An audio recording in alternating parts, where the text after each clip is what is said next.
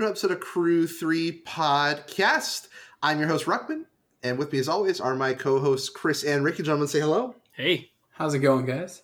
And I just want to remind everyone that we are sponsored by our wonderful supporters at Patreon. That's patreon.com slash crew3mtg. Chucking a buck to get your name on all of our streams and videos I post on the YouTube channel. $5 gets you a piece of exclusive monthly content and our back uh, library of monthly content pieces. And $15, $20 international gets you the monthly swag bag mailing. And of course, uh, you have to sign up by the 10th every month to get that month's mailing. Um, gentlemen, how was your week? Yeah, Pretty good. Solid. I've uh, you know, I played some Magic. Yeah, Ricky, uh, congratulations are in order because we're not talking to just Ricky Lynn. We're not talking to Mythic Limited player Ricky Lynn. We're talking to Mythic Limited ranked number 94 Ricky Lynn. So congrats to Ricky on that big achievement there. Top 100 gamer. Oh man, I'm I love the format, but I am glad I'm done. You uh, you just resigned from your deck so you don't play it again, right? Uh, yeah, if I lose, I will plummet so hard. Uh, that's how Mythic works. So I'm Right. just going to ride my 94th until it's like a solid 400th place and Yep. take my invite. There you go. There you go. All right. Anything else before we get into the metagame? Oh, let's jump in.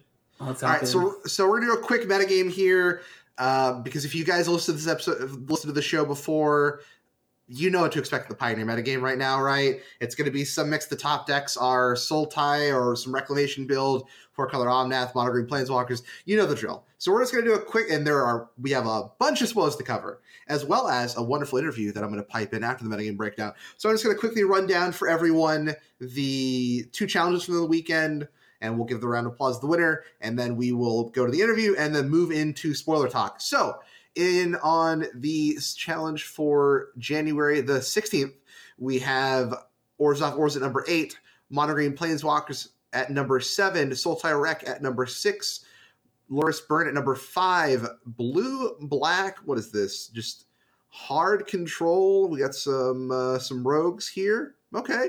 At number four by the Sandwich King, we have Mono Black Aggro by Juxia, Juxia, I don't know, X U X A. In second place, we have Four Color Omnath. And in first place, we have P Tarts to win. So if you want an interesting build, go check out this kind of rogues list. We're bringing actually Zarin or Zarathan and Notion Thief into the main board. So that's that's some big games there. Also, I want to point out in this challenge Kaburb, who is partnered with the interview we're going to play in a minute, Connor Man 11 in uh, 17th and 15th place, respectively, with the Orzhov Hammer deck. And he went ahead, Connor went ahead and posted his his matches on Twitter. Uh, essentially, they, they were one win away from top eighting. So, hey, this deck is a lot of fun. I played it on stream a little bit over the weekend. I'm going to play it again tomorrow, uh, to, or Tuesday if you're listening to this podcast, sort of as it's airing. Obviously, it comes out on Friday. I had a lot of the fun with the deck, so I can't wait for you all to hear the interview here. Um, in on the challenge for January the 17th, we have Trash with Azorius Spirits, uh, Luris Burn in seventh place, sixth place Esper Control, fourth place Four Color Omnath, fourth place Monogreen Planeswalkers, third place Four Color Omnath, second place Mogged with red, which is some Gruul beats. Oh, we have an Obosh build. We haven't seen Obosh in a little while. And then fourth place Max Magister with Oops All Spells. There I love go. Oops All Spells. How about them? Oops, all spells. All right. So uh, again, that's your sort of metagame breakdown. Hey, I want to point out Trapp's doing it again. They're, they, we haven't seen Traps in a while, but they're back. They're bringing the spirits. They're doing their namesake thing here. Yeah, I was checking their tw- checking their Twitter uh, because I didn't see them tweet about it, but I think that I will uh, have to come back to it because I don't see anything just yet. um, oh, here they are. Yep, they beat Mono Green, Lotus Field, Oops All Spells, Omnath, Lotus Field. Lots of uh, lots of Lotus Field coming back. It looks like. hmm Yeah, seven and one. I'm not sure what they lost to. I don't see it on here, but wow. So he's he says the the spirits deck not good against Sultai, but Sultai had been pushed off pushed off enough by Lotus Field in Omnath that he felt comfortable playing it, so he went back at it. So that's amazing. I mean, that makes sense to me. That when I was playing Spirits, you know, in the the inverter days and stuff like that, the Sultai matchup was always the one I never wanted to play. Yep. um, now, I, to me. I will point out before we start the interview with Connor Man here that this week uh, he and his partner Kaburb, his sort of testing partner, they did make a big change to the deck. They've made some sideboard tweaks, but the real thing is they cut Mardu Shadowspear and they are now playing Dragon Hunter to give them a Savannah Lions over the dash ability of Mardu Shadowspear for another one drop warrior. Okay, good. I was worried to death for a second. You were going to say they took out the Wishclaw Talisman, and I would have, uh, I would have been very sad. So, uh, well, we cut down to two Wish Claws. That's acceptable. That's a perfectly acceptable number of Wish Claws, in my opinion. So. All righty, so let's go ahead and kick it on over to the interview, and we'll be right back to sort of wrap that up and go over some spoilers. Right, listeners, we have a special interview today, uh, sort of following online with when we had Go Delicious a few weeks ago, talking about their mono red vessel deck list. Uh, I'm joined by Connor Man 11, who's of course the pilot of that wonderful Orzhov Hammer, Hammer Time, whatever you want to call the list. So, Connor, thank you for joining me for this uh, brief little interview here. Hey, Zach. Yeah, thanks for having me. Yeah, no problem. So, g- give us a little rundown of just your your basic history with Pioneer. I saw you had several like top 32s and challenges and whatnot with Gruul mid range. You had a 27th place at the chance with Burn. Uh, actually, I think when your deck specifically was one of the ones that really gave the revival. I think when I think of Gruul mid range, and as a Galea gamer myself, uh, I definitely play that deck list a lot in all of our events. So, just sort of, what's your general history with Pioneer? Yeah, so I actually started playing Pioneer basically right when the format came out first, and I played a variety of decks as most people did at the beginning. Sure. I started with I have a really um, nice history with mono blue tempo decks. If anybody remembers Pro Tour back when uh, Autumn Burchett won, uh, I've been playing that deck for a very long time before it ever became that style of deck. With but mine mine started off a little differently, obviously, and then I kind of you know I'm an I'm an aggro player at heart, so I always like playing cheap spells and you know one and two mana creatures and you know just you know putting pressure on the board and that kind of thing. So sure.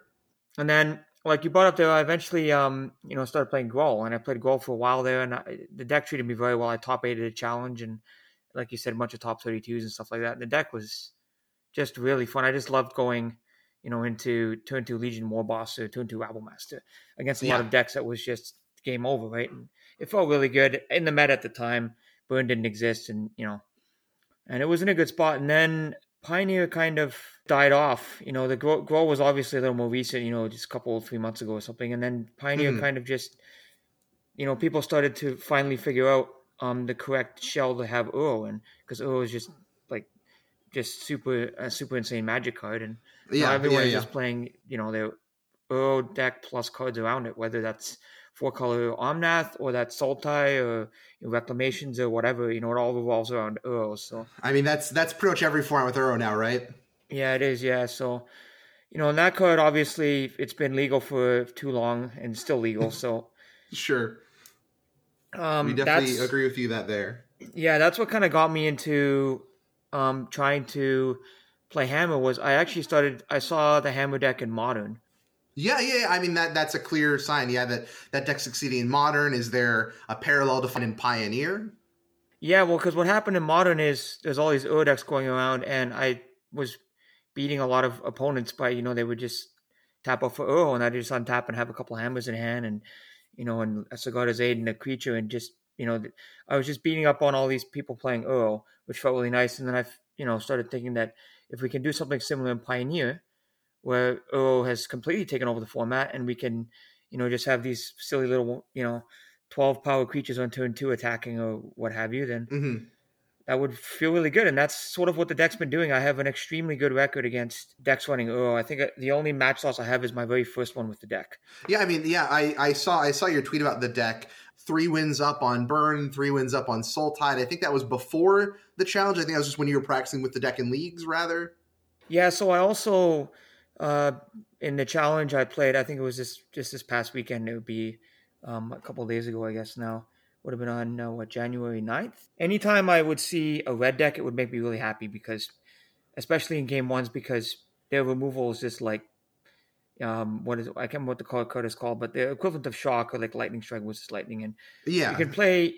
You know, you basically what happens in those matchups is if your aggro opponent on burn is just sitting there holding up a removal all game, that means they're not putting any pressure on your life total. Sure. So then you can just sit there and hang out, and eventually you get to a spot where okay, I have God's willing and two hammers in hand, right? And you know, and a resolute strike and a Sigarda's aid in play, and then they have to have you know five or six removal spells all in the same turn or what have you, right?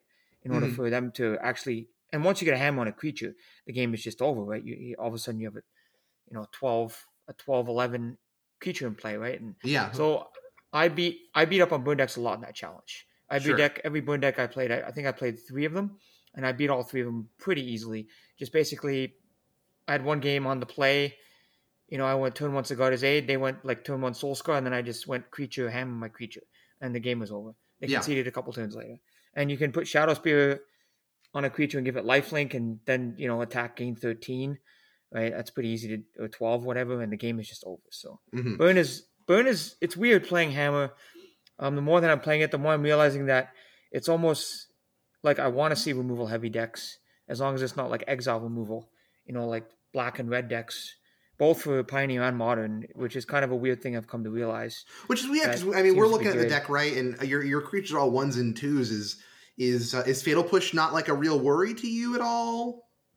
Yeah, fatal push is definitely a worry. Um, but it's more so just something that you have to be aware of, like because like the the key thing to point out with the deck list, as you can see, um, there's a lot of like um, you know Savannah lions, which is a classic one mana two one. Sure.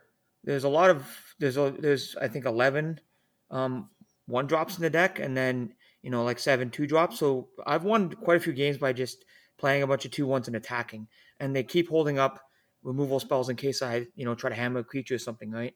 And then they're like, you know, it's it's this game of cat and mouse where they just keep waiting, waiting, and then I just go, fine, you take four damage, right? You're down to twelve now, and I have Mhm. six power in play, and then all of a sudden it's like they're dead soon, and then they have to fire off a fatal push, and then as soon as they do that, you know, or they fire off a, a red removal spell, then I, you can respond with a hammer, or, you know, or you can. The nice thing about Resolute Strike, which is the, which is the one of the equip equip spells that puts an equipment on creatures, it's an instant, so you can, you know, if they go to kill a creature, you just put your hammer on another creature, right?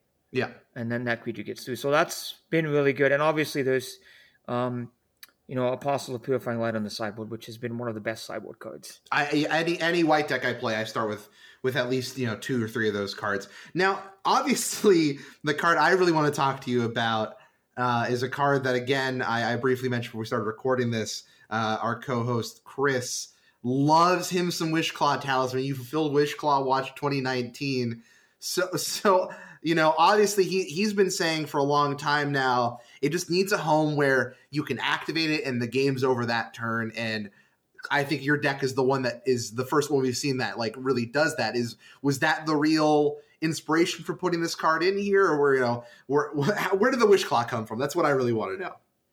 Yeah, so the the the wish claw background comes from um, me and my. I should give a shout out here actually to my my friend Kabub, um, Mike. He's he's actually the the very original brewer of the deck, but Okay, he's more so he's more so a brewer than a player. And it you know it's kind of it's kind of me and him that have been working on the list. Right, he comes up with the list, and then sure. I test it, make changes, you know, usually on my stream.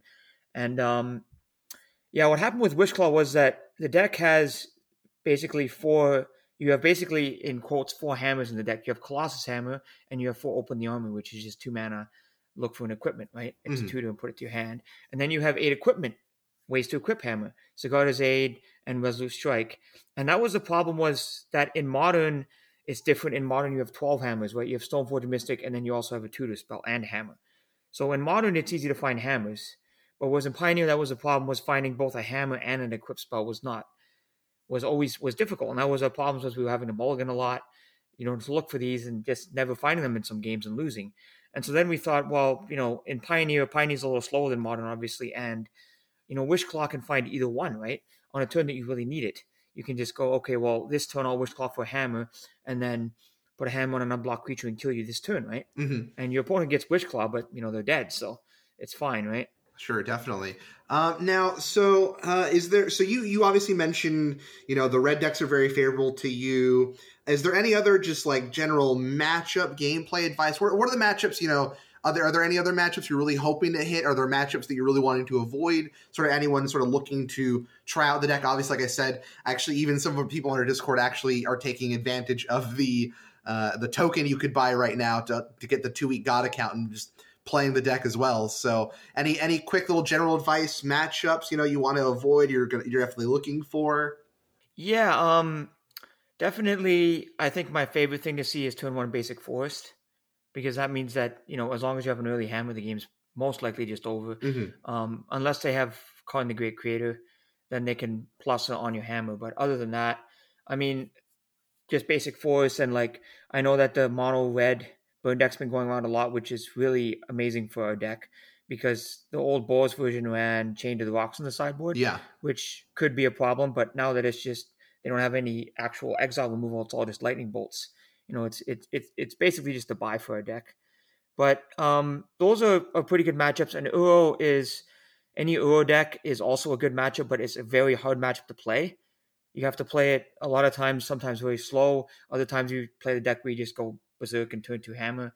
It really depends on what version. If you're against Sultai, Sultai is usually a lot slower, but those feel like good matchups too. Like I haven't lost to an Uro deck, you know, since the very first match I played with the deck, and I and we won game one and I played horribly, but um, and then you know there's like a couple of the problem matchups I would say are um the Ors deck Mhm. is definitely something that I've been trying to um, figure out a little bit more so because they can just get a bigger creature than you with lifelink, yeah.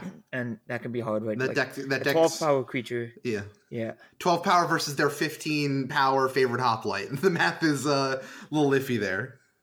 yeah, it's been tough, and even like a lot of games I've had like a 12-11 in play, you know, but then they just have like a 10-10 lifelink in play, right? Mhm. And it's just hard, right?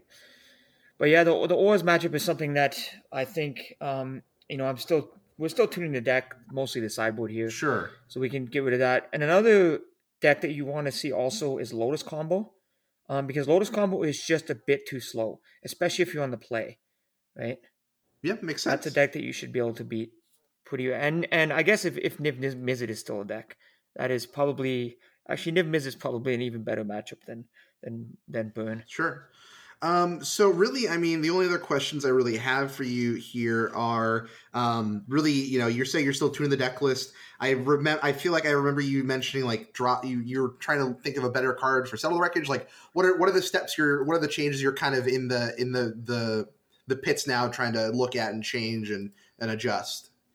Yeah, well, so the sideboard has been kind of moving around a bit. Um, we tried out um, Hushbringer on the sideboard instead of Soul Guide Lantern Mhm. because I, I played I was playing against a um, that was one of our losses in the challenge actually. That was our last round loss, and we won game one against Oops All Spells. We kept a turn. It was a turn three kill I think on the play for us Mhm. and they had turn four, and so we just killed them.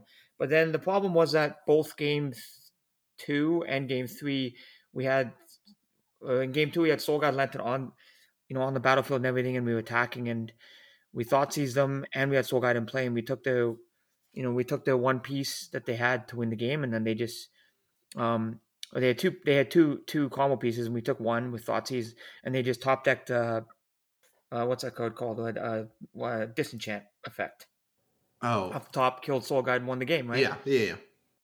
And we lost that way. And that's been the kind of my thing with Soul Guide is, you know, it, it just hasn't been enough against the Oops All Spells matchup Mhm. um, half the time. So we tried Hushbringer out because we figured it's a creature too, but not really too sold on Hushbringer either because it's not a warrior. So the sideboard's kind of moving around. But I think the main thing to note about the sideboard that I think the staple cards are definitely um, the Four Thoughtseize, and definitely we've gone up on Apostle. I think at least three Apostles, correct? Yes, If not four sure.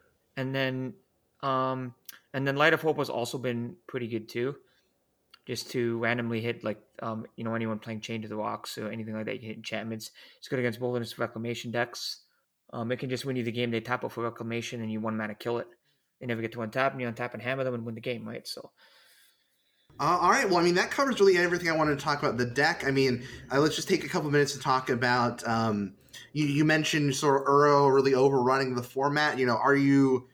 And obviously, it seems pretty clear that you're you're hoping for a, for a ban in the near future. Do you have any other real thoughts on the, the current state of Pioneer? Anything you'd like to see happen outside of Uro? Yeah, I mean, honestly, outside of the Uro ban, like I think Pioneer, I think the decks outside of the Uro decks are would make for um, you know, some fun magic. Honestly, just you know, a lot of mid range decks and stuff floating around. Yeah. decks that you can't play now because oh, just you know out mid ranges everything. Right? Uh, yeah, I mean, that would, we I wrote an article just sort of on my own thing a while ago, and we were sort of this is like back during the Dimir inverter days, and we were kind of like talking about like, well, you know, we think that everyone here has issues with it. People have their own community run stuff. We're gonna have like our own little community ban list for our group anyway, and if people want to jump onto it, you know, we could do like what's the the project modern or whatever type thing for people that weren't happy with modern at the time. And we we mentioned like, you know, we also thought Uro needed to go just because it was just going to homogenize the mid range decks too much, just because you can't outvalue the card if you're trying to play mid range. Yeah, I think that's 100% correct. And I should also touch, I think the Inverter ban, I think that was a very good ban. Mhm. I played in the Mana Traders Swiss when Inverter was legal. Yeah, And it was six of the top eight. And I played it, and all my losses to it in the Swiss, all my losses were to Inverter in the Swiss. Mhm. And there was really almost no way to beat that deck. So I was very glad when that deck got banned. And that, that's what got it banned too, was that specific tournament, that specific Mana Traders. So I was glad with that ban. And now, you know, it's still a new format. So it's still, you know, only it's only been around for what, maybe a year, a year and and like, like that. two months. Yeah, so it's still new. There's going to be growing pains. You know, once we get it all sorted out, and you know, you know what happens is like you know they banned inverter, and then the met, and then the meta after the inverter ban was just wild. Yeah, It was the wild wild west. Everyone was playing everything. There was all kinds of decks, Winota, every everything was around. And then you know, three months later or whatever, then everyone's figured it out, and now it's Uro. That's you know the Uro decks are the Yeah. pure zero decks, and then they have to you know hit hit those with a ban and go from there. I mean, I think everyone's seen, you know, everyone obviously all the all the modern fans out there who are com- like pointing and laughing at Pioneer. I just always want to point out, like your format had a lot of growing pains as well. Like it wasn't when you when you're this early into a format, especially with such a smaller card pool that Pioneer has to deal with, and how powerful of a year of Magic we had last year. It's very easy to influence with just a few cards. Yeah, definitely. Like, I mean, I wasn't playing at the beginning of modern. I was on a break back then, but you know, I heard that when I first started, all kinds of stuff was legal, and the format was just all over the place, and you know, there was huge bans. Mhm. You know, So when the format started. So obviously, you know, without Uro and things like that, like you we you just briefly mentioned after the inverter ban, there's a lot of there's a lot of room to really explore, and I think like all a lot of the brewers kind of left Pioneer just because of lack of paper and lack of just not many people like to get into MTGO, and obviously the delay of Pioneer going to Arena. You know, uh, do you have any advice for our, for our brewers in our audience or anyone out there who potentially hear hear this as as someone who you and your partner definitely making up a really fun brew here? Yeah, my advice is to not if if you want to. It depends what you want to do in Pioneer, but if you want to, if you're sort of like me and you want to have a mix of like um, having fun and definitely winning, then I would not recommend brewing a mid range deck.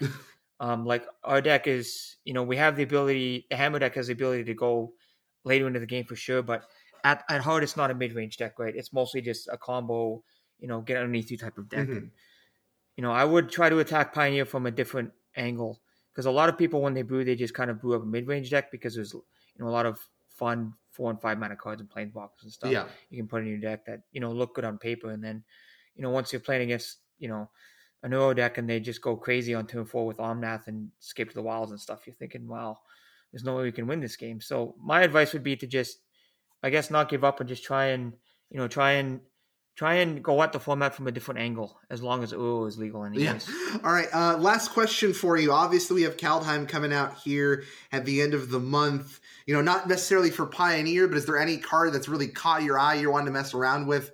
I know Giants kind of came out of nowhere for me as something I'm like really interested in looking at. Uh, our audience knows that I've slowly becoming the dwarf king by buying up all the foil dwarves I can, even though the deck really looks like it petered out with spoilers on me. Uh, but is there anything you're looking out for? Anything that's got you interested right now? Um, there is. Um, I'm actually not sure the name of the card. It's so new, but it's um. Oh, there it is. Is Val Valki God of Lies? With the Tibalt Planeswalker. I don't actually think it's that great a card by itself, either side.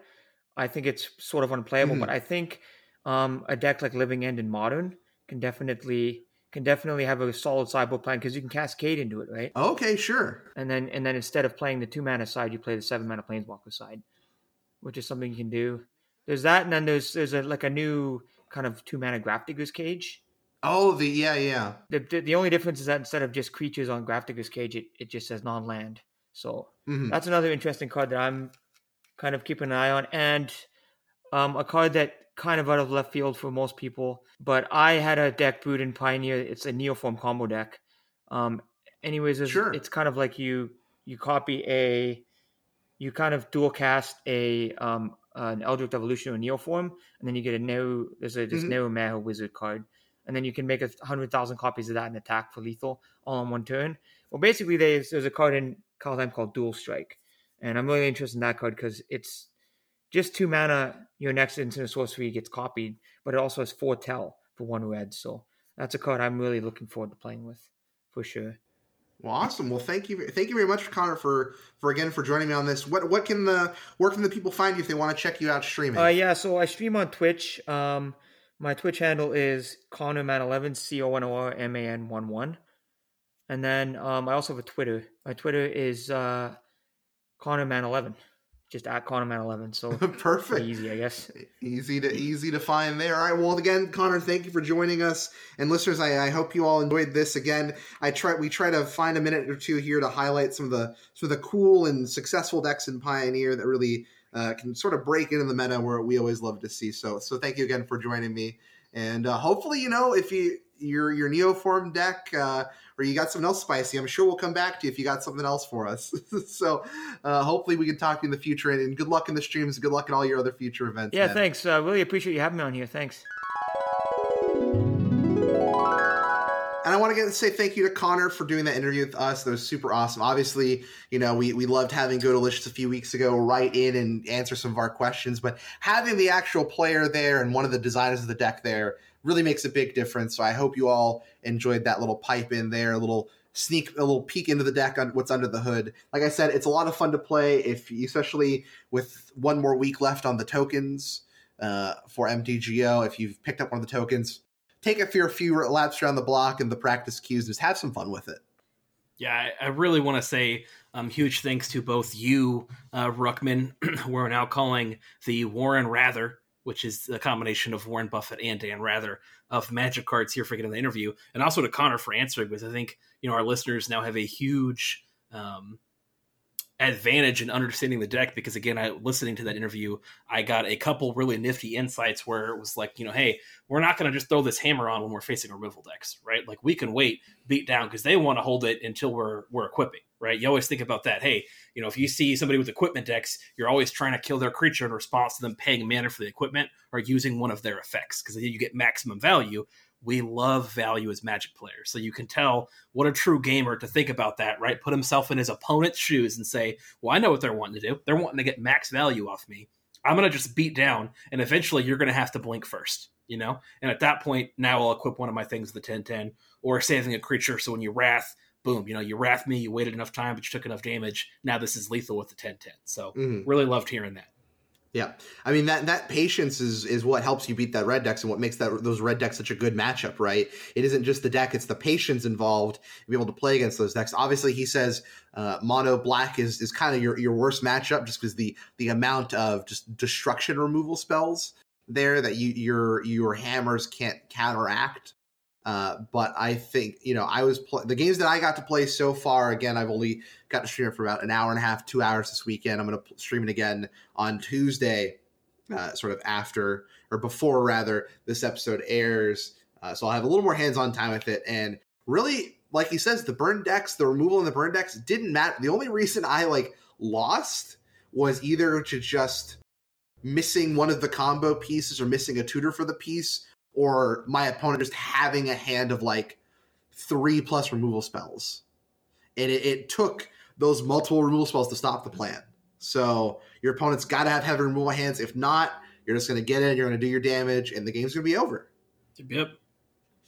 All righty. So are you both ready to pick up where we left off on spoilers? Because boy, do we still got a lot to go through.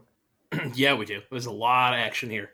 Alrighty. So where we left off, we left off. We finished on January the 10th, so we're picking back up on the 11th. So let's get started. Who wants first pick from the 11th? Um, Tibalt's trickery Okay.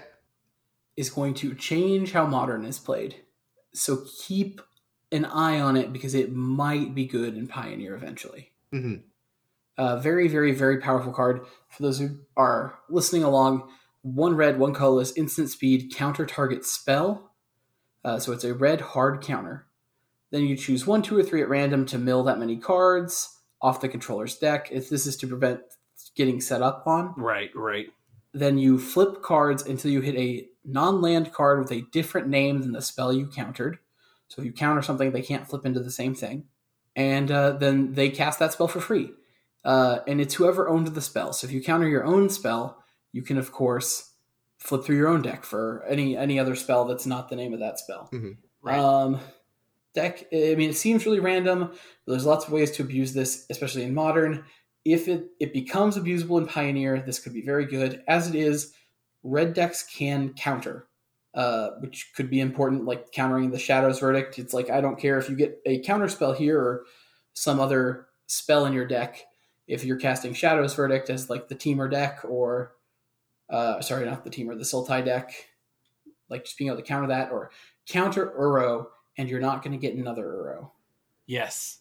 Yep. So I do believe that something like this could be good in sideboards of red decks in Pioneer, just because it is a stop all for two mana in red. Yeah, I, I think it could make sense.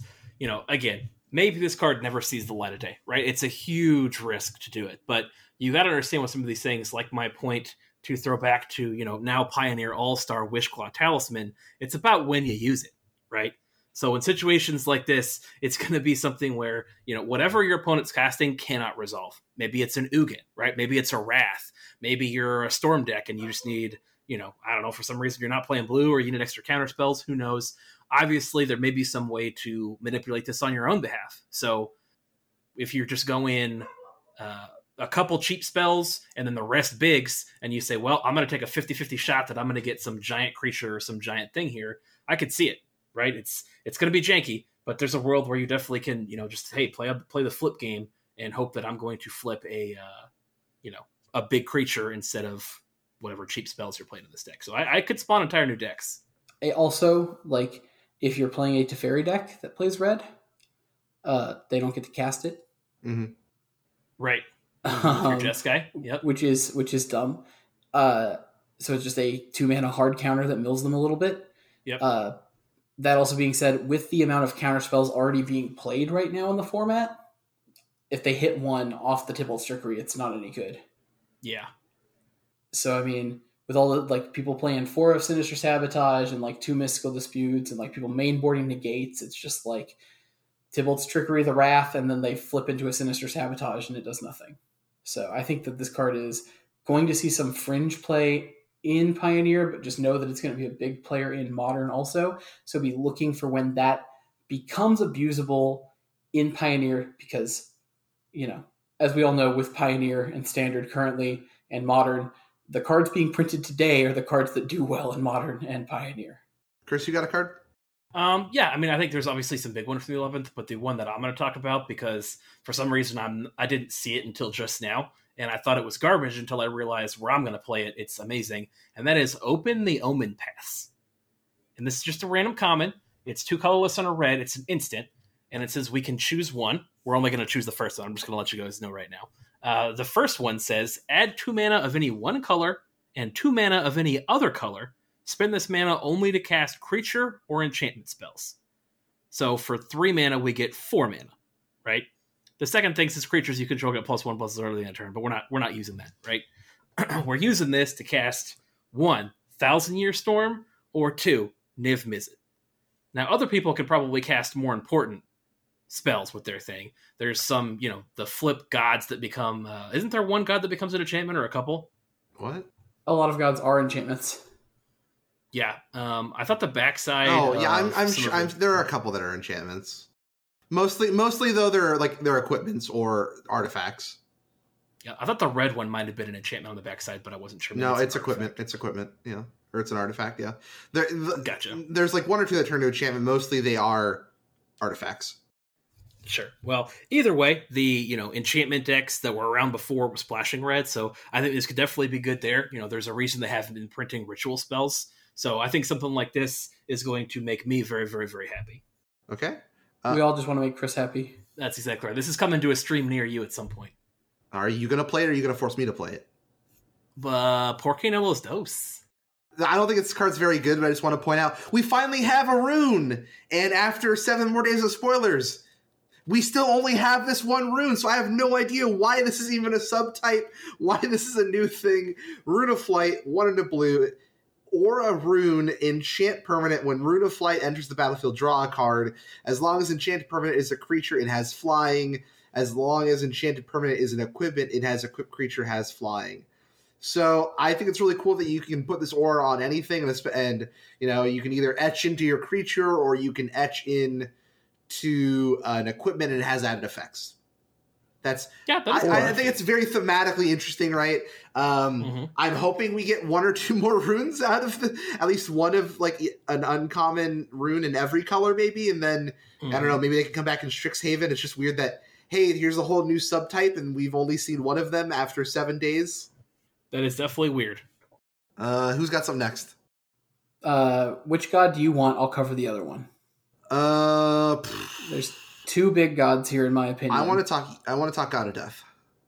All right, then I'll talk God of Winter. Okay. Jorn, God of Winter, is for green and two colorless, a 3 3 legendary snow creature. Whenever he attacks, we get to untap each snow permanent we control.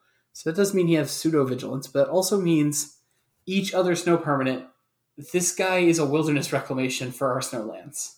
He attacks, and we untap our snowlands. Remember, throw all of your basics in the trash can. Throw all your lands in the trash can. It's only snow basics now. There's no reason not to yet. Uh, the backside also very good for blue, black, colorless. We get a legendary snow artifact called Kaldring the Rimestaff. Uh, we can tap it once per turn, or you know, we can tap it and play a snow permanent card from our graveyard this turn. If we do, it enters the battlefield tapped.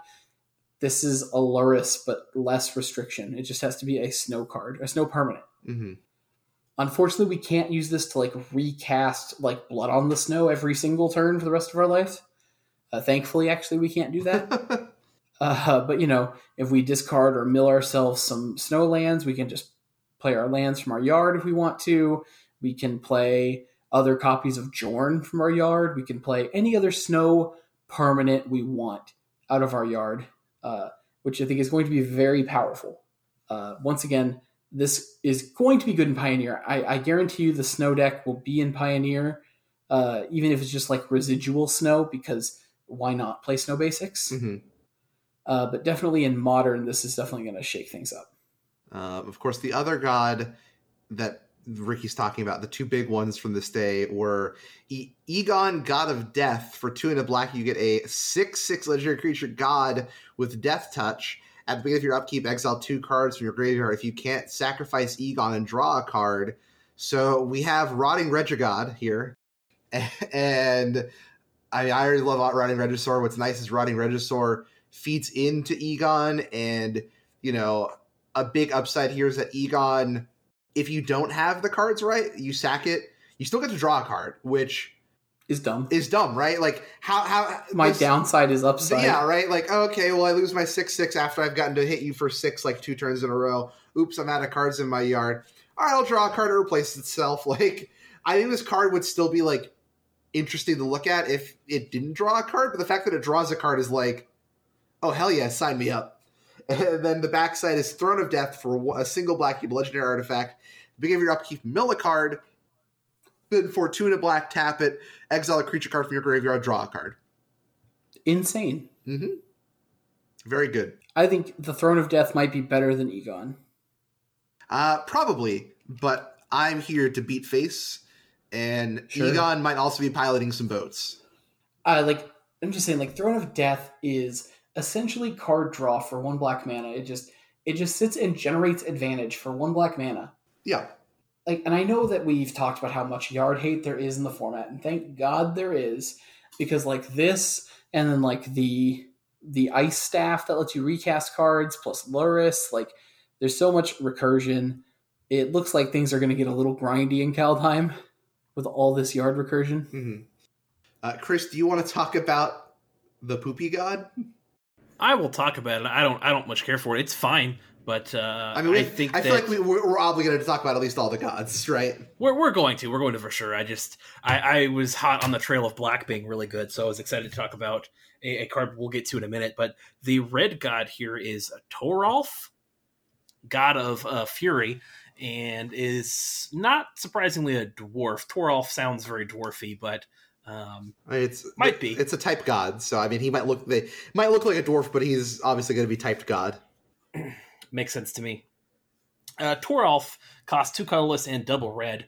Uh, they're a 5 4 with trample. Whenever a creature or planeswalker an opponent controls is dealt excess non combat damage, right? So we're talking instant sorceries, abilities, and the like. Toralf deals damage equal to the excess to any target other than that permanent.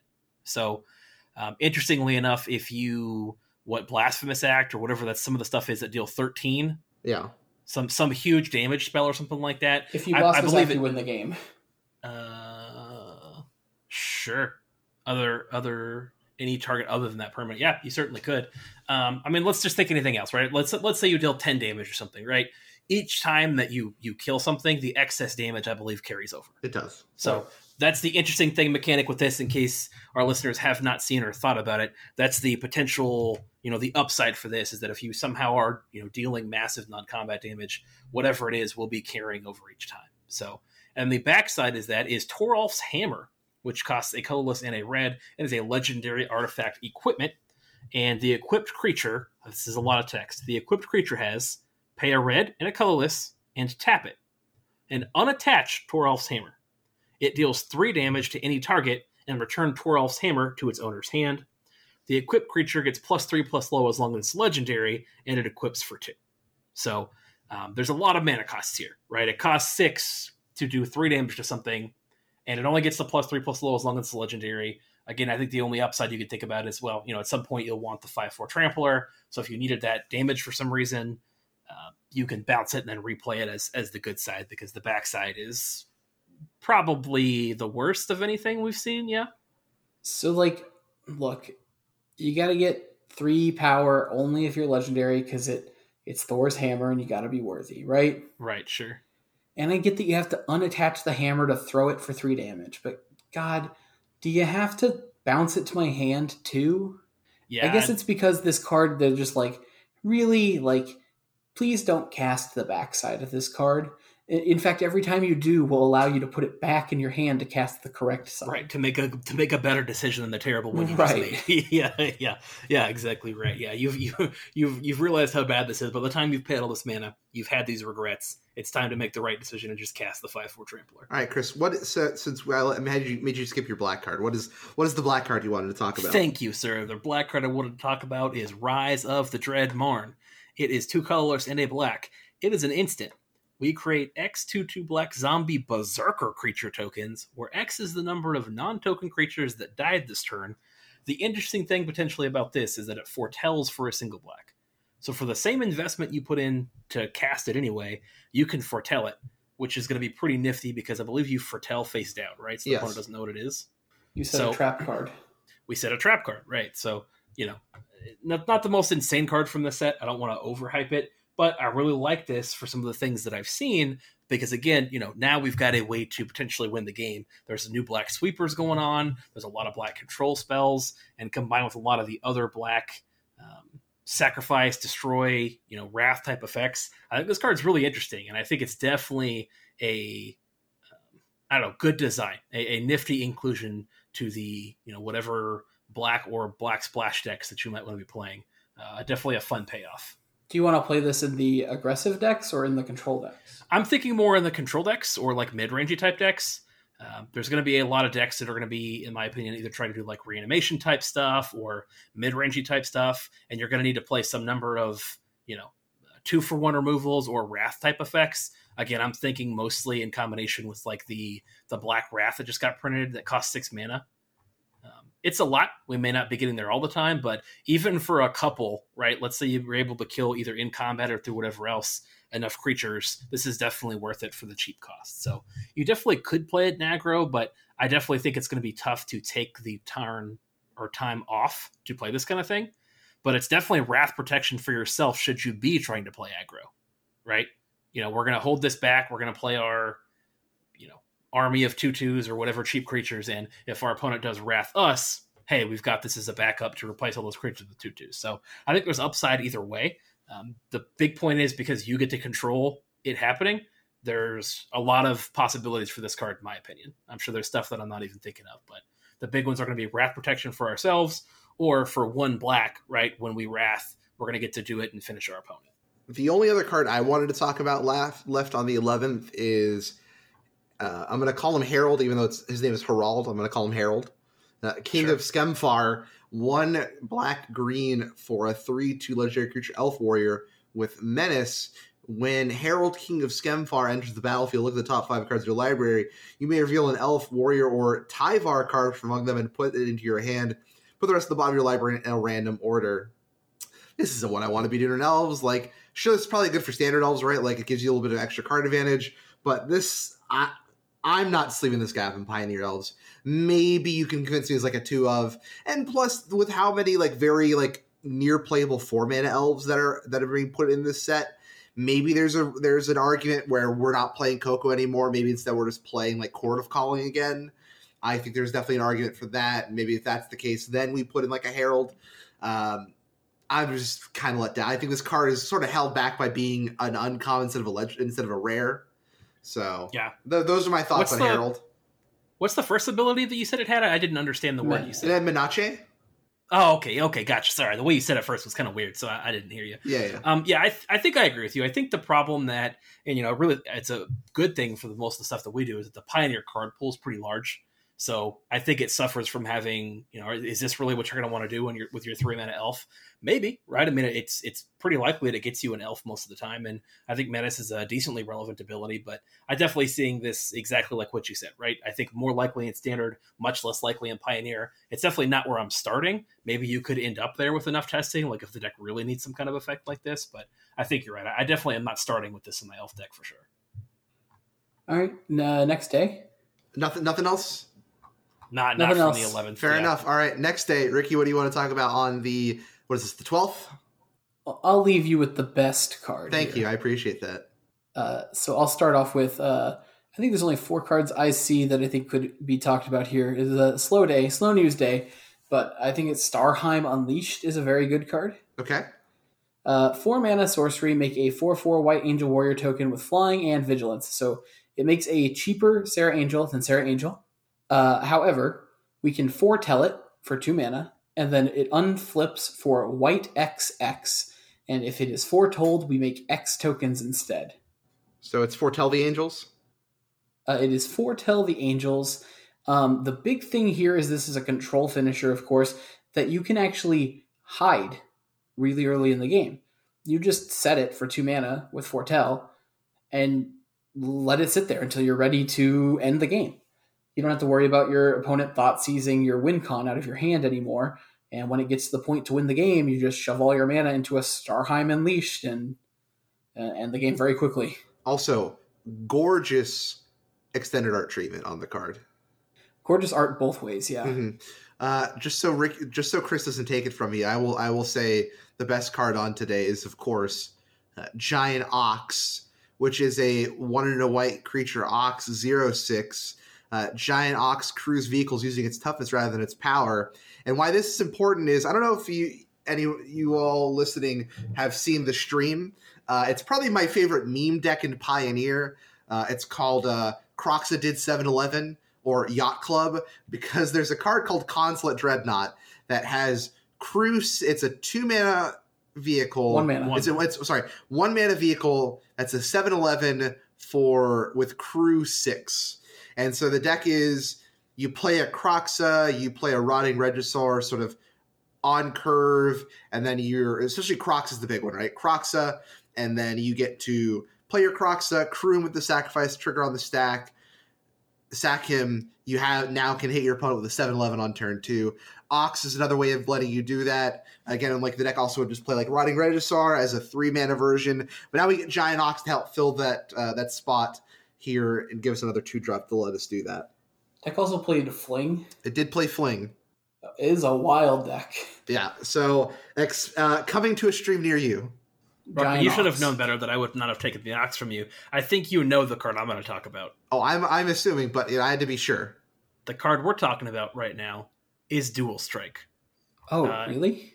If you wanted worse fork in the format, you got it. Is that what I wanted? They, I assume that's what you wanted. I, that's what I Resounding got. endorsement. Worse fork. Listen, I was unemployed for Christmas, and so my part-time job was to read all of the uh, notes that people were sending Santa Claus for things they wanted for Christmas. I pre-screened to make sure there wasn't anything dirty or something that poor Santa's eyes could not read. Mhm. You know what I'm saying? We had to we had to Uh-huh. you know cleanse all the the nonsense out of there. So sorry, by the way, uh, Timmy in uh, Alabaster, Florida, you're not getting that pony. You're way too young. That pony would kill you. I mean, just one kick and you're dead. Not happening.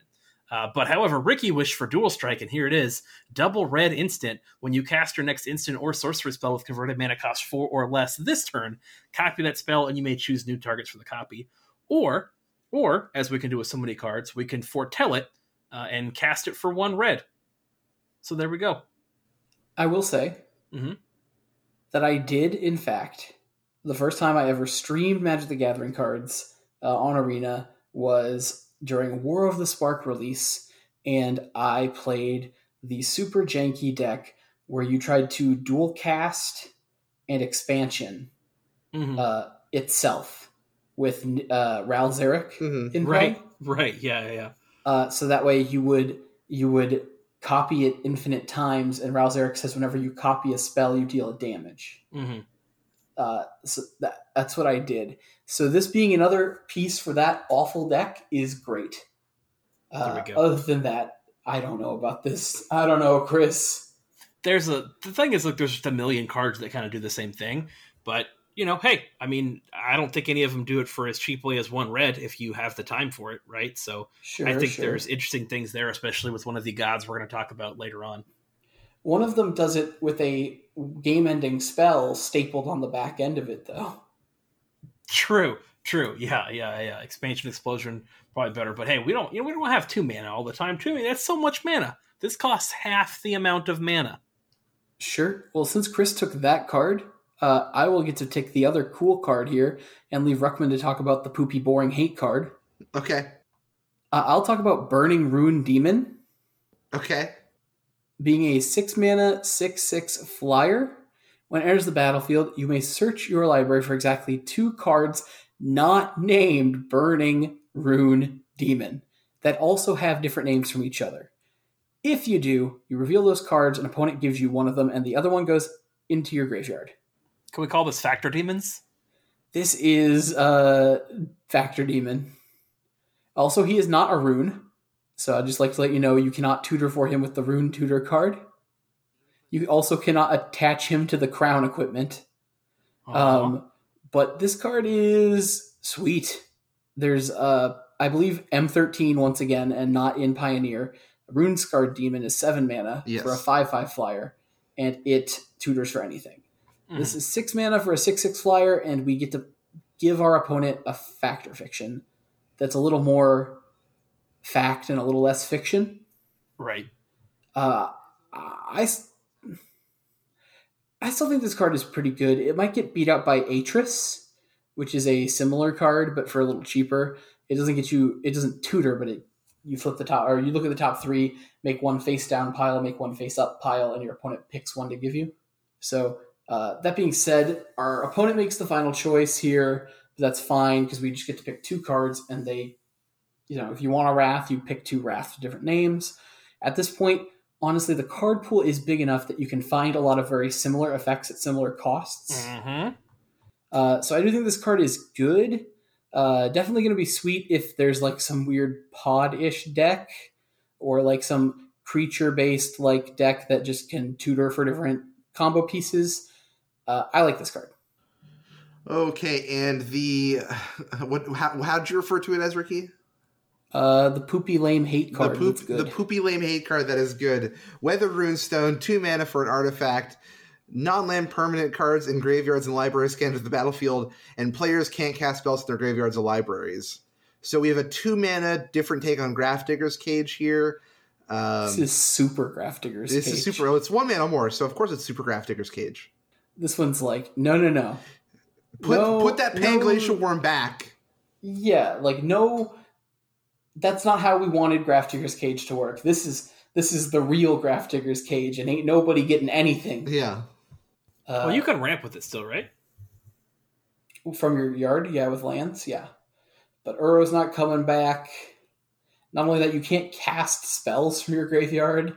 Uh, so sorry, Snapcaster and other like effects like uh, Torrential Gearhulk and stuff like that. Right. It just, it just nothing is going out of this graveyard and nothing is going out of this library. Sorry.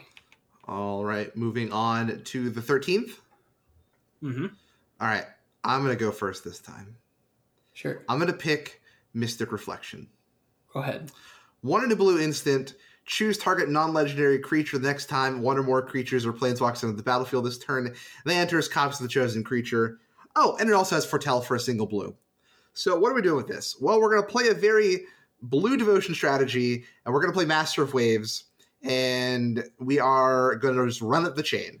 Now, unfortunately, it's not an infinite loop like some people thought initially. It is just that first time. So what happens here? So some simple math here. Let's say you just have a Thassa's Oracle in play, right? When you play the Master. Uh, actually, to make this easier on myself and without doing like this with the calculator, I'm going to say we just have the Master of Waves, right? Okay, sure. There's a chart to help you with this. Yeah, but I want to like talk out the math instead of just saying like you get this many. So say we just have a Master of Waves, right? We just have the Master of Waves. Trigger on the stack, Mystic Reflection, the Master of Waves. Okay, so now that one token we that one one zero token we would get now enters as a Master of Waves, which would then check our devotion is now two, so we would get two uh, elemental zero water horse tokens, right? So now we are adding four power and water horse tokens, and we are adding four power worth of master waves to the board.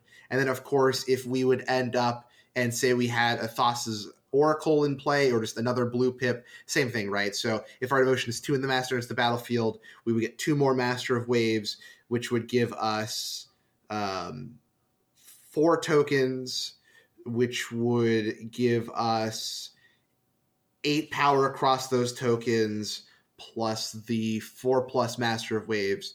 So you can see how quickly the math like scales up right? It goes something along the lines of like eight si- where's the actual chart? It essentially because each lord is another anthem. yeah so it goes from so if you just have master waves right if you just so the, the chart is zero it's in terms of blue pips before the master waves.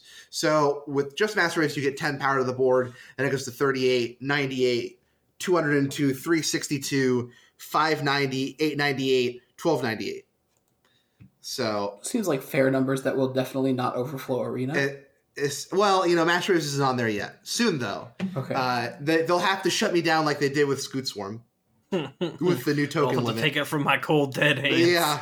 They, the Wizards doesn't want me to break the game. They're trying so hard. They say Ruckman can't have fun and break our game, which isn't that hard to do because it breaks itself already. hmm All right, who's got next? I'll Go take Chris. uh, the Bears of Littjara. Okay. This is just a cute little pick in blue green. Obviously, blue green's um, not looking quite as broken as it has been. Uh, definitely still breaking the color pie, but I think there's a fun thing here. They're definitely sticking on theme with the blue green, which I like. So, uh, the Bears of Littjara is a one colorless green and blue uh, enchantment. It's a saga.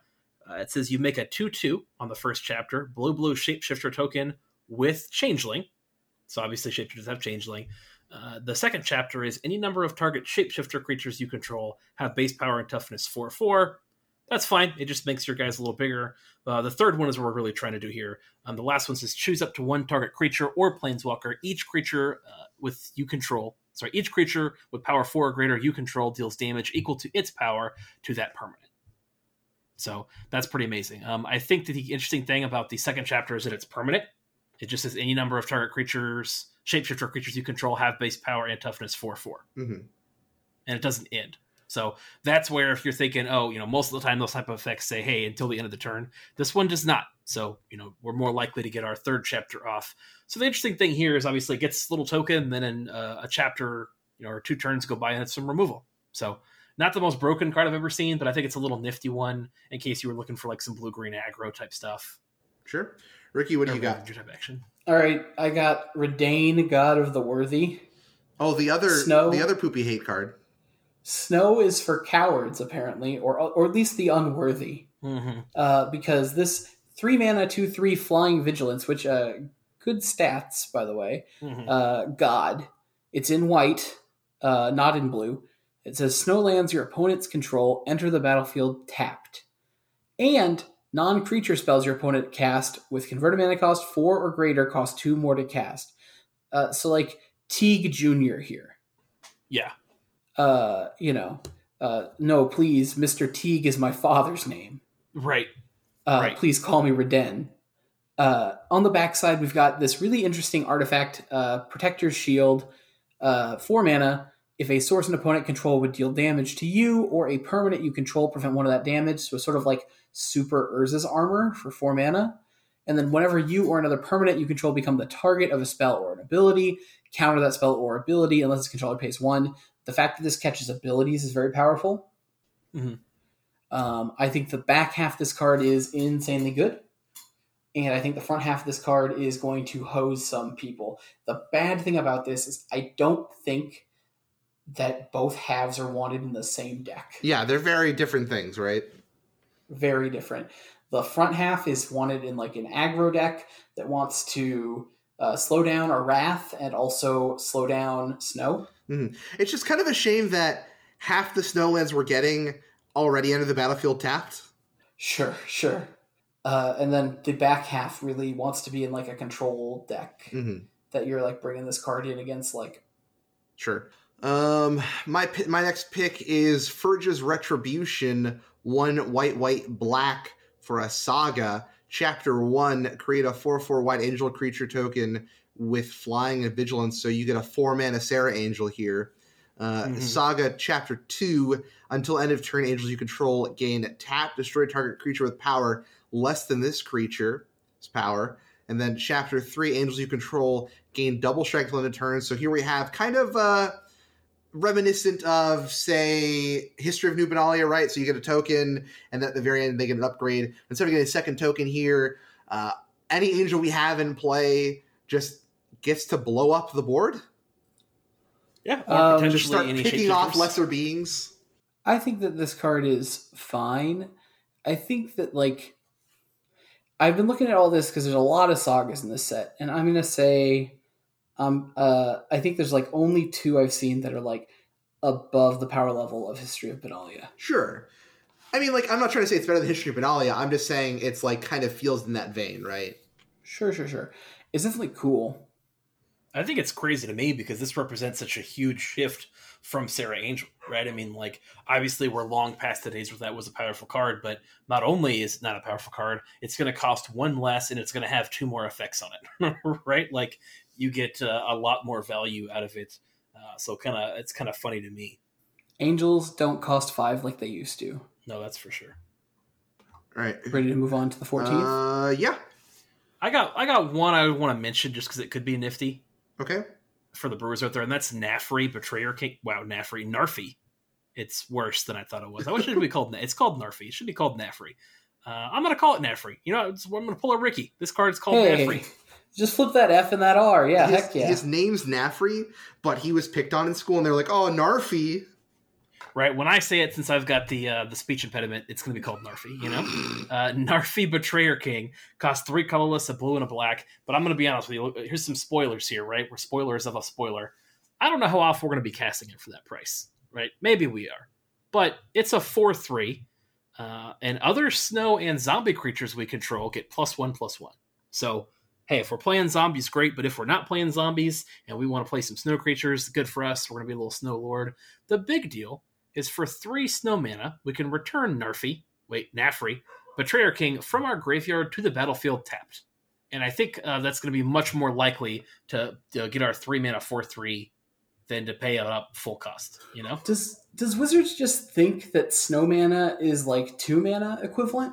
Yeah, Like I don't like uh, as a limited player, I'm looking at this card and like even if you have to draft your snowlands, the common duals are worth drafting and like this guy is just going to be the biggest pain. he's an uncommon, so you're going to see him a bunch. Yeah, and like at least he's legendary, so you can't stack them. But God, I don't know. That card seems insane and limited. All right, now for the 14th. Who's got first? Um, I got one. Okay. I'm just gonna go for it. Uh, I think Cosima, God of the Voyage, is probably the second or best god in the set. I think it's one of the best cards in the set. I think this card is being a little undervalued right now because it has a lot of words on it, and God, does it have a lot of words on it. Um, I'm just going to first address the back. We're not we're not ever going to play the back. Uh, anyways, the back is a two mana boat. It crews for one. It's a three three and says whenever a vehicle you control deals combat damage to a player, exile that many cards from the top of their deck, and we can play lands that we exile this way. Look, where people want to say it's Smuggler's Copter, it's not even close to Smuggler's Copter. It doesn't fly. It's not good. But let's look at the front side.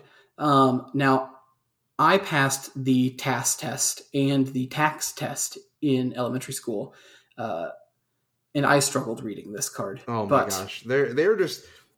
When does Magic become reading comprehension exams?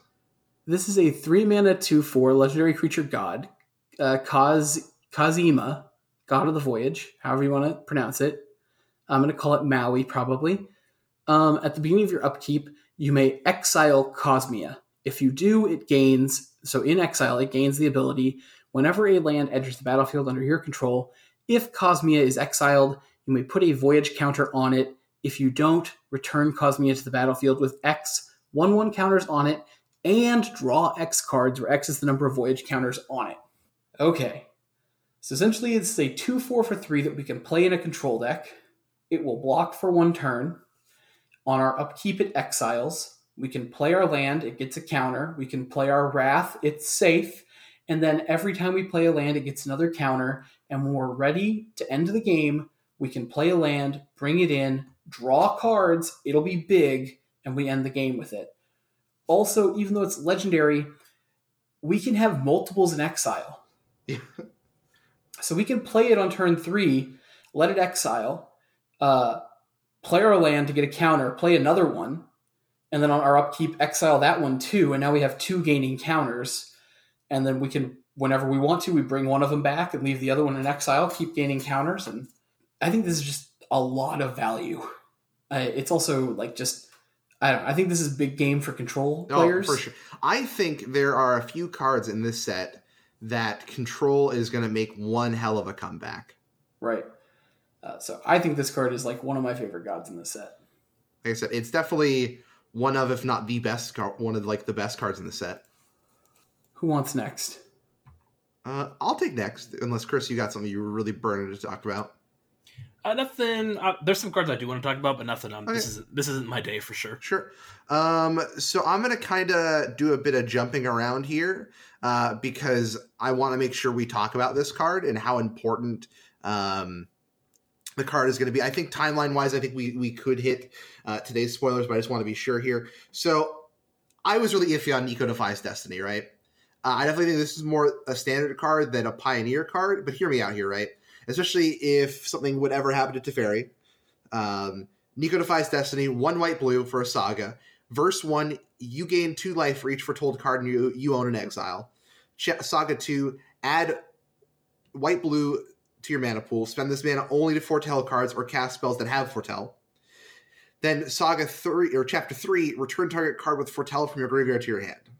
Now we talked last time about Behold the Multiverse being a very very powerful card, right? Like some decks already pl- still play Glimmer Genius.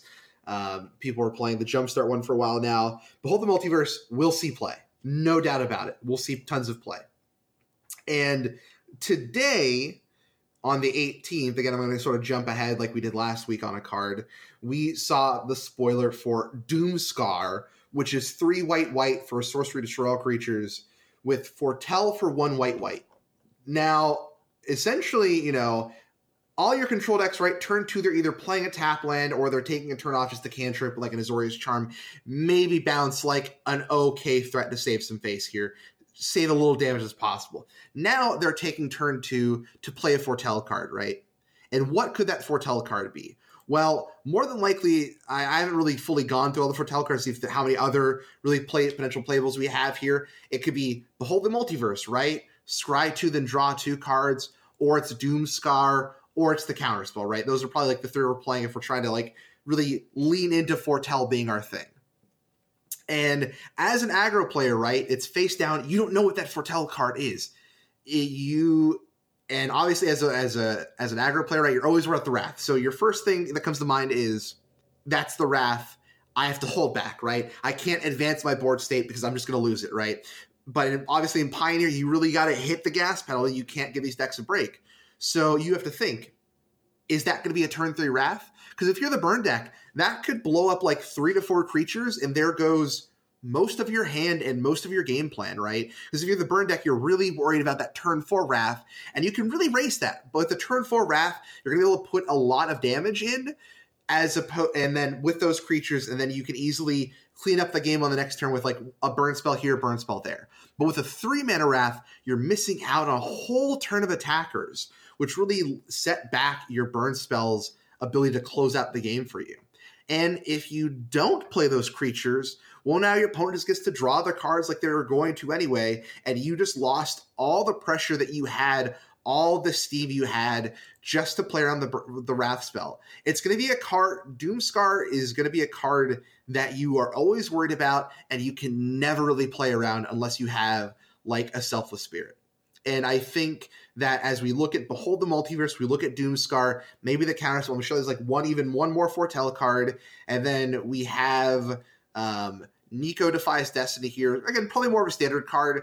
But if the format heads into this control share, really relying on Foretell cards, I could see this alongside Teferi being your big turn three plays.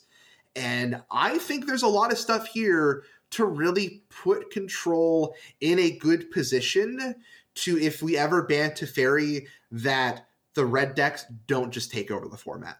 Yeah, sounds totally I, fair. I think that I mean that seems fine to me. Um, I, I do think that Niko Defies Destiny is not the the the card because of another card later that we'll talk about, but uh, I do think that foretell cards are going to be big, and I, I'm going to predict now that Wasteland Strangler is going to see some sideboard play to main deck play in the black aggro decks. Mm-hmm. But uh, I got another card to talk about on today. This is the help that Elf wanted. Uh, Skemcar, Skem, Sem. Anybody want to pronounce it? Skemfar Avenger. Is a two mana three one Elf Berserker. Uh, whenever another non-token Elf or Berserker you control dies, you draw a card and you lose a life. This is good. Mm-hmm. It is aggressively statted to attack. Uh, it's going to give us wrath protection for our elves. It is not a May ability, so it could kill us, but I doubt it will. And it's essentially just like elves is a deck that is frequently punished for overextending, as elf decks want to overextend. And I think this card is a good enough reason to overextend without fear. So I would. I'm not trying to say the card is bad, uh, but I would counter argue that what makes elves be able to go wide so fast is the fact that all of their early drops will add mana and progress your board. So now, after your board is wiped, you're looking at a, a very, very full hand, and you've lost all your ramp. You're back to only being able to play like one or two spells a turn. The other problem I have with it and again, I still like the card, right? Like I'm, I would not be surprised if this card sees sideboard play. At least in how I'm envisioning elves, I'm probably not mainboarding it right, but it is still going to be a good sideboard player for sure. But I think one of the big downsides is, you know, we've seen especially with Midnight Reaper lately, the fact that this doesn't trigger off of itself is a big deal because now your opponent just gets to go, well, fatal push this guy, and then I'll wrath the board. But I feel like you're losing those games anyways, where people are going to fatal push card and, Like, and pro- wrath. probably sure, right? Like you're not wrong there. I'm just saying I I think this card is good, but I don't think it's the the control save matchup saver. Yeah, I think I think it's not going to be in control. I think it's just good. Period. Like I think you always want this card. Yeah, I think I think it's worse than Midnight Reaper, but I also think Midnight Reaper is is pretty good and definitely seeing some Pioneer play. Like I don't know, like I think if you're playing black in your Elves deck, which you you might be with this set, I, I can't see why you wouldn't play this. I mean, like it's a three one. If we've got that many utility cards, maybe right. Like, but I think that we've been missing quite a bit from Elves, so it, you know. There's definitely a chance that we've got enough elves to make this not there because, like you said, it not triggering off itself makes it so that you know this being just a two mana three one isn't good enough, right? That doesn't make our elf deck. So um, if there's enough creatures, I definitely could see that being the case. But if we are looking for one, right? If we're looking for you know an elf to play and something a little more aggressive, or we're turning more sideways versus doing more you know some of the combo-y stuff, or we're looking for shaman in the packs and whatnot. If we're not doing that kind of thing, then I could definitely see this being in the main deck. That being said, anybody else got any other pioneer relevant cards here? I've got one that is worse than some people are thinking that it is, and better than others. I guess that's all Magic cards. But um, if we already talked about In Search of Greatness, We have not. We've not. I figured that was I've a card. Opinions, I was though. I was allowing I was saving that card for you. yeah, in, in Search of Greatness, you know, I, I obviously love searching my deck. Um, I'm not super hype on this card, but I could definitely see the right person with the right deck making this, you know, an all star. So, In Search of Greatness is a double green enchantment, and at the beginning of your upkeep, you may cast a permanent spell from your hand with converted mana cost equal to one plus the highest number of converted mana costs uh, among other permanents you control without paying its mana cost if you don't scry one. So basically, cast something for free equal to another permanent plus one to mana cost, and if we don't, we get to scry. So, you know, it's definitely you know bad Thurvile. It's bad either vile, but It's a two mana scry one every upkeep. it is right, and I think that's okay. Um, I don't think you know there's similar cards like that that are not seeing play. So you know, the I think we did a good job making it double green. I think if it was a single green, too many other types of decks would would try and play this. But as I it think- is, I think you're going to be hopefully seeing this more where it was intended. But I think sadly you're going to see more of this in blue green decks than you do in aggro decks. Just because I think double there's green is the only saving grace of this card. yeah, because like because like my issue here, right, is like, um, hey, you know what costs four mana? Wilderness Reclamation. You know what costs five mana? Nissa. Other planeswalkers. Um, Lukka. Right? Like, I, I think that there's sadly, I think this card may be, you know, abused in decks that like where this should have been probably a way to like this should have been like creature only, in my opinion. Um, but then maybe it's too bad. But I think you know this is probably there to try and help some of the aggro decks or mid range decks, and I think if anything, it's just going to help some of the degenerate you know enchantment planeswalker shenanigans going on. So I don't think so because of how fires works. You really don't get an extra cast with fires. Sure. Uh, and the the as as restrictive as this card is, I think it's really hard to actually get to put a permanent card into play. Right. uh, on the plus side, with nothing else in play, you do get to put a one drop for free into play every turn if you have a land. Sure.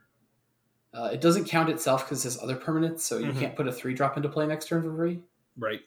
Uh, I don't know. This card is But those cards are like we, rough. we we can get Llanowar elves. It's just it's you know it like I said it's definitely tough, but you know it, it lets us cast things for free, which you know there's got to be a deck that can use it. You know again Sure. I, I think we're reserved because of the restrictions on it. Right. It, it costs other things. It costs two and not one. And as we all know, two is just a very crucial turn for like aggro decks. Right.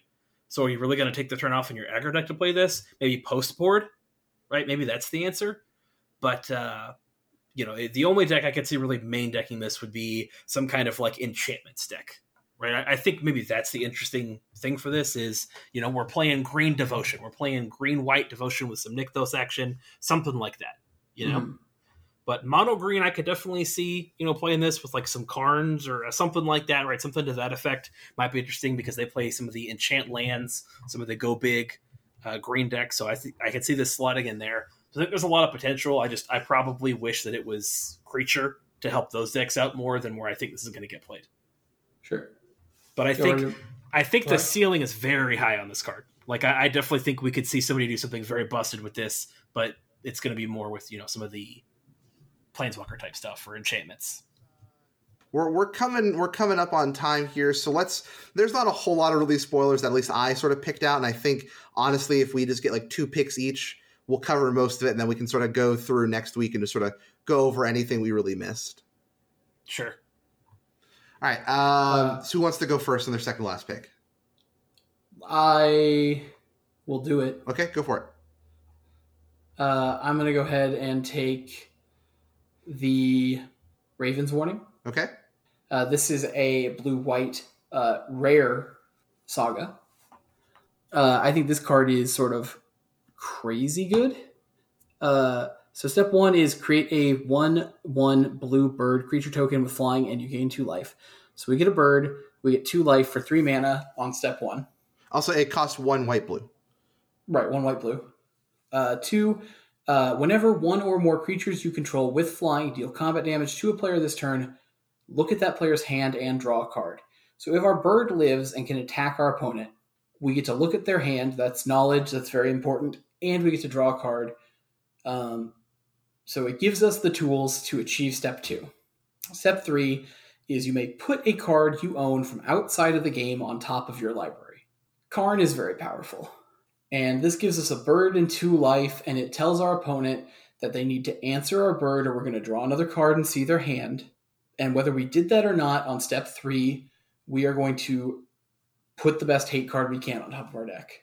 I think this card is very good. Uh, seeing your opponent's hand is a very powerful effect. It, Yep. The fact that like it's it's not powerful enough to devote an entire card to it, but Gitaxian Probe is banned for a lot of reasons but like being able to see when you were all clear to go for the win uh, was very powerful. Uh, I think this card is going to be very helpful in control decks and also maybe even in like sideboards of spirits or main deck in spirits uh, when you need to go more mid rangey with that deck. I think this card is going to be very important in stabilizing the board. We get a blocker, we get two life, and if we can hang around long enough, we get a tutor. I think this card is very good. Definitely standard play, probably pioneer play, uh, probably not modern. I'm with you. I, I don't think this card should have been printed. I, I do. I think that third chapter is uh, too good. I don't know. We- We've got quite a few things that do that do that effect already, um, and maybe it's too slow. Maybe I'm off here, but Like it's not I happening. really it's, don't like this. Card. it's not even until turn five. You can already Mastermind's Acquisition. Sure. Sure, sure. I mean, um, don't get me wrong, but yeah, but on, on turn five, we've also given us you know, on turn three, right? We got to gain two life. No, sure. I know. I don't want to downplay that, but I'm just saying, like, it's not like it's happening. It's going to happen on like they get they don't get to tutor on turn five. The big thing is they get to tutor for it on turn five, and then have the mana to do whatever they tutor for. Right, sure, and I, and I think the big thing is it goes on top of their library, so it's not like you know, also won't get the card until turn six. right because it's it, this is during your draw step that you do it, right It's well, it's after you draw. after you draw, but during your draw step, yeah. Yes. Or, yeah, the first thing you do in your draw step is draw, so that makes sense. So you're doing it a turn after. Um, so yeah, maybe, maybe I'm wrong. Maybe the timeline that is just such that it doesn't matter, but it definitely seems very strong. People are already playing the whatever the birth of Meletis or whatever the thing that gains you life and makes a little wall. Yeah, they're playing next to their Yorion deck, and they're or they're like Lucaing it around. Sure, sure, and and like I will say, this one you don't particularly want to blink because you really do want that third chapter, but you could, right? I mean, you could blink it to make more creatures and gain some life, and then draw some cards. I mean, I think the value's there. Um, so I think this card's very, very strong. Also, All right, Workman, what you got? Uh, my pick is going to be I'll leave the god for Chris, um, and I want to talk about another very interesting tribal card in Orvar the All Form, which is our mythic shapeshifter for the set. For three and a blue, you get a 3 3 changeling. And whenever you cast an instant or sorcery spell, if it targets one or more other permanents you control, create a token that's a copy of one of those permanents. Then with then it has the ability when a spell or an ability an opponent controls causes you to discard this card, create a creature token that's a copy of target permanent. So a lot to unpack here, right? It's tribal clones. Obviously, I've been really trying to look at and hype up a biovisionary combo deck, and I mean this guy just does it all for us already. It cuts down the number of shapeshifters we need in play for our absorb identity and lets us quasiduplicate just to make another. If we get to make two tokens off a quasiduplicate, um, it's also just interesting. You know, we're not a Liliana the Veil format. Um, I don't think anyone's going to hit that if we get Thoughtseize, but if they do, right, we have to copy it permanent. I think this card is such great design. It's obviously like going to be one of those big commander cards that gets picked up. I think this is a really interesting design, and I think the ceiling on this card can be very, very high once it gets unpacked. Yeah, I think you're right. I think that card is just asking to be broken. Chris, Um, I wanted to see if Ruckman was okay with me talking about a certain troll saga. uh, yeah, I'm not going to talk about that card. Perfect. I'm going to talk about it because uh, it reminds me of Ruckman. You know, it's it's a red, it's a green, it's a saga. When Arni slays the troll, which might be one of my favorite card names in this entire set, can we agree on that? Oh, yeah, I'm gonna I'm gonna have someone alter Dutch onto that. Yeah, fair, fair enough. Uh, Arni slays the troll. Um, its first chapter says target creature you control fights up to one target creature you do not control. I think that's what saves this card, right? Like we don't want typically want to be playing a lot of random enchantments in red green, but the fact that this is removal means we can play it a little bit later or you know against another aggressive deck, and the removal aspect is going to be there, right? Chapter two, we get to add a red, so we get half of our investment back, and we add two plus one plus one counters on up to one target creature we control, right? That's pretty much the card. This is going to be that's going to be the reason you're playing this card. If you're not in it for that, you're probably not playing this card. But in my opinion, that's a lot for a two mana enchantment that we've gotten half of our cost back. Um, and then the third chapter is you gain life equal to the greatest power among the creatures you control. So you know, in the aggro mirror, that is useful. It's obviously not my favorite thing, but it's there. It's useful in the aggro mirrors. The only thing I don't like is that the red goes away in our draw step, right? Am I am I understanding that correctly? Yes. So it, it you get it in the first main phase. Do you? Yeah. So it, sagas happen after the first main phase. no, After your draw after step. you draw, yeah. I thought they happened during your draw step, and and then the mana goes away a step. No, when you because- it raise says the after step. your draw steps. That's main phase one.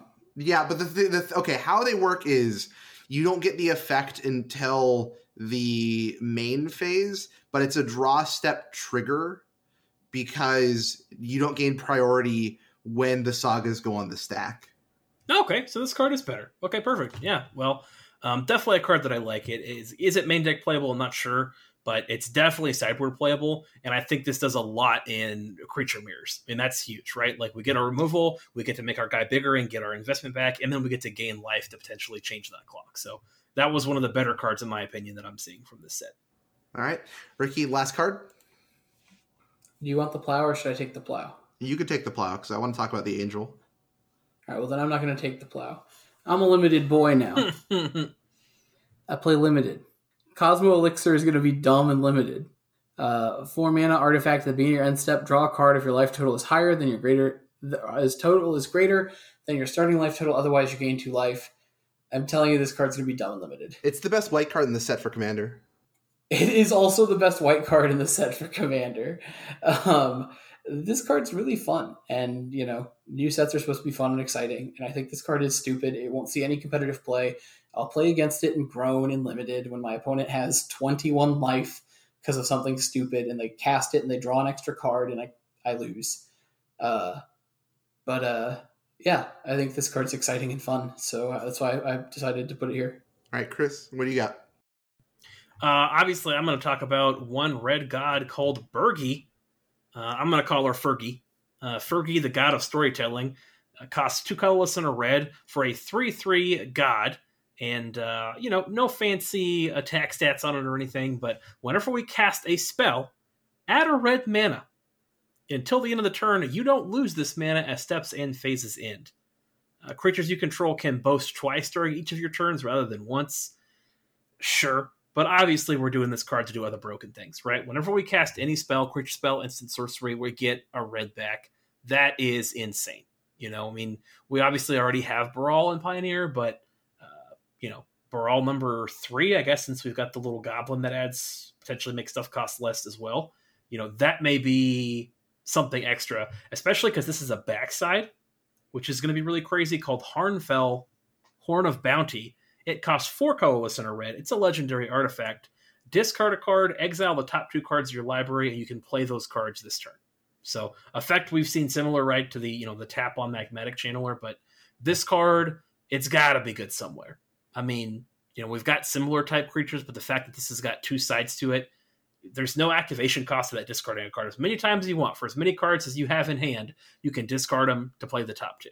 You know, so if you're flooding out late or you drew something you don't want, you can pitch them to take uh, two more spins at the wheel and see what you get. So, you know, I think a lot of people are very, very excited about this card. I don't even think I need to hype it up anymore because if you've been paying attention to the spoilers, you've seen this card. My favorite thing about this card, real quick, Mm-hmm. a lot of times in limited, you have rares that are just constructed playable and they don't really do anything in the limited format. Mm-hmm. Uh, effects like whenever you cast a spell, add red, not going to be great in limited, but this has a second ability that's only going to be good in limited, which is the double boast. Right. So this card will be good in constructed and good in limited. Congratulations, Wizards! You you did it. This is it. This is the perfect card. It's designed for everyone. Mm-hmm. You did it. I think it does it all. I'm super excited for this card. All right, and then my last card is going to be Righteous Valkyrie, which was of course leaked very early on, but is now officially spoiled. For two and a white, you get a two-four Angel Cleric with flying. Whenever another Angel or Cleric enters the battlefield under your battle under your control, you gain life equal to that creature's toughness. As long as you have at least seven life or more than your starting life total, creatures you control gain plus two plus two. Now, this card is very early on spoiled. We were definitely brewing up a lot of angels, a lot of cleric stuff. I think this card is a very simple swap in into the mono white sort of life gain angel deck that we already have in Pioneer that we haven't seen quite a while. I think this card could definitely do a lot, and that deck doesn't even need a lot of tweaking, right? You just throw this card in, and hey, now your um uh, what's the two mana one for? Bishop of Wings is going to gain you what eight life. Like it, this card is going to be good. I think Pioneer's aggressive that you still have to work to turn it on, but it's not going to be a stretch to be turning this card on. It's a 2 4, so it's a good blocker at a 3 drop, so you could play it on your turn 3. You get to block several 2s and 1 drops and like the burn decks and things like that. I think this card is very good. I think, you know, if you like sort of life gain decks and things like that, you don't have to really bend over backwards to make this card work. There are already plenty of tools in the format, and you it'll it it's good. I think over my overall feelings on this set are there are definitely several key standout cards here. And but i think a lot of this set really makes me miss FNMs right now because i think there are a lot of things i want to try in this for in in the format with these cards that aren't going to be winning challenges i don't necessarily think unless several bans happen right? But they are decks i would love to just take to my FNM and just have fun with them, right? Like these like the tier two to tier three decks that you're just like, oh, it's Friday night. I'm gonna go down to the shop, play four or five rounds, and just have fun in the format. Yeah, I I, I think this set is a brewer's paradise. I really do. I mean, there's so many just different cards between foretell, foretell mechanics, tribal, right? Like some equipment type stuff. There's so much in here that I think is, you know, kind of in that spirit of fun and diverse magic that I really, really like this set for that.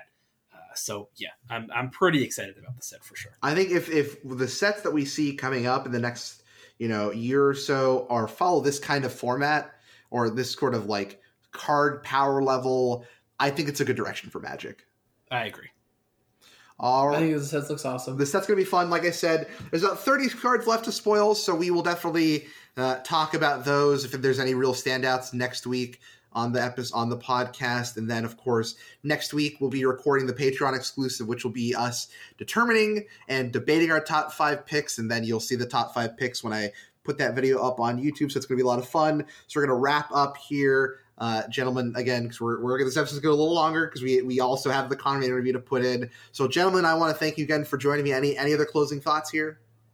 nope. Nah, Find me on Twitter. Yeah, find Mhm. Ricky on. We're, we're, we're the Twitters. Chris, I'm at it's underscore Christmas. Ricky, At also Steve. and I am at Crew3 Podcast. Also, check us out on twitch.tv slash Crew3MTG, youtube.com slash Crew3MTG. Or not, I don't think we have the, the slash Crew3MTG. YouTube, Crew3MTG on YouTube. We are also pa- patreon.com slash crew3mg and if you want to support the show that's awesome i because we haven't been given the the media stuff for it yet i don't have the little nice announcement image yet but on the 27th we will be taking part in the early access event and as things stand we're all healthy and safe enough that hopefully all the boys get together and then we're also going to film those pie bets and finally cash those all in. So it should be a ton of fun. Be sure to tune in for that. We'll probably get started as soon as we can, around like 10 or so. I think is when we started last time. Um, also, the next um, webcam event will be on February the 6th. That will be the first time Kaldheim is legal, so be sure to take advantage of all of your of your 12 proxy rule there and just uh, enjoy just brew the format, right? So it should be a lot of fun. Thank you all both again for joining me. Thank you all for listening. We'll talk to y'all next week. Bye. Bye. Bye.